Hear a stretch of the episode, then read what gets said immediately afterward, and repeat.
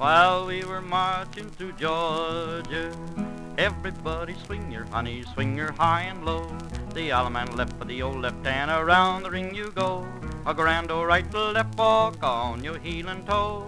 Promenade that pretty gal to Georgia. In the last years of the 1700s and the first years of the 1800s, the newly formed government of the United States faced a challenge that could end the entire American experiment.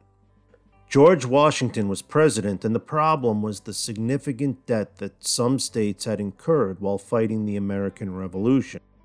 A suggestion was made that the federal government assume that debt, and plans were made to pay it off. Washington himself traveled through parts of the country where local government officials assured him that a whiskey tax would be accepted by the good people of these United States and could be used to raise those badly needed funds. I often say on this podcast that very little has changed about this country since its founding, and here's possibly another example. The new Wix, the new the new whiskey tax was beneficial to large corporations but crippling to small businesses. The more a company produced, the less they had to pay in taxes. Large producers would start at 6 cents a gallon and move downward. Smaller distilleries couldn't get a break and usually paid 9 cents a gallon. Some producers refused to pay the tax, and officials sent out to collect their due were assaulted or even sometimes tarred and feathered. Protests against this tax were nationwide, but mostly they centered on Pennsylvania. In Pennsylvania, it's known as the Whiskey Rebellion. Mobs burned homes of tax officials and attacked federal soldiers. There's a story that a gang reported to be of up to 6,000 men gathered near Pittsburgh and threatened to burn the place to the ground. But a quick delivery of several barrels of whiskey convinced the potential invaders to abandon their plans. Washington eventually gathered a federal militia of 12,000 men and prepared to put down the uprising, but by then the leaders of the rebellion were in hiding and the violence had stopped. Two men were arrested and convicted of treason, but Washington later pardoned both of them. Although the new government had withstood the test of violent dissent from within, the whiskey tax was still repealed in 1802. Although the story of the Whiskey Rebellion mostly centers on Pennsylvania, there is a long tradition of local Georgia entrepreneurs running their small businesses from basements, isolated woods, and mountains. This is a moving through Georgia extra moonshine. The term moonshine comes from England, where any activity that takes place after dark was referred to as moonshining. Moonshiners make it, bootleggers distribute it. Rum runners are bootleggers on boats. To make moonshine, and I'm going from a How Stuff Works article here, you only need four ingredients cornmeal, sugar, yeast, and lots of water. It could be another kind of grain like rye, or even extra sugar, or you could even use fruit to make like a rum like concoction, but corn is the most commonly used. So we start in the woods, best near a creek or a spring. Our moonshiners grind the corn into cornmeal and then they let it soak in the still in hot water, which under best circumstances would be made of copper. This is fermentation. Malt is added to convert the starch into sugar, and then yeast is added.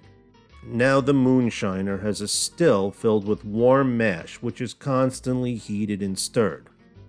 After a while, we move from fermentation to distillation, and the fire is built up to get to about 175 degrees. You can use coal for this, or wood, or even propane. This will cause the alcohol to evaporate into steam, which then travels through a pipe leading out of the top of the still. The steam might also travel through another box on the way to capture pieces of mash.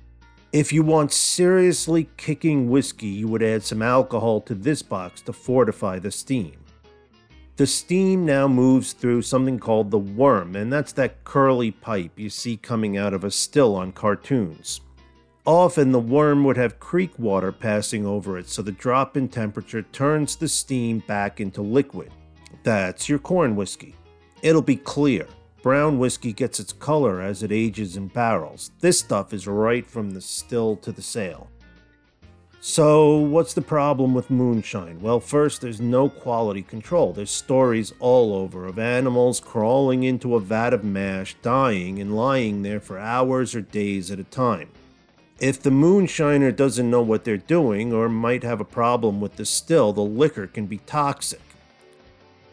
The underground illegal alcohol business is still a big business. I had a conversation with a bartender who worked in New York City. He told us that if you're drinking repeated shots of whiskey with your friends, you'll get the name brand for the first two and probably moonshine after that. Most people can't tell the difference at that point.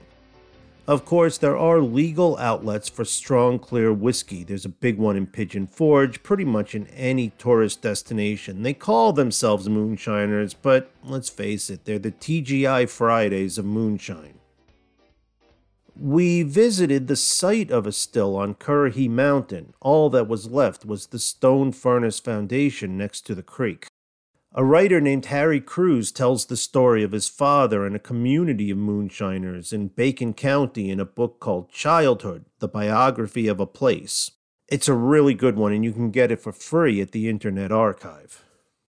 So I want to raise a glass of something legal and say thank you for listening. You guys are wonderful. We're up to about 2,700 listens, and if you have any questions, comments, complaints, please get in touch with us at movingthroughgeorgia at gmail.com. Everybody swing your honey, swing your high and low. The allemande left for the old left hand, around the ring you go. A grand old right left walk on your heel and toe. Pretty gal to Georgia. That's all.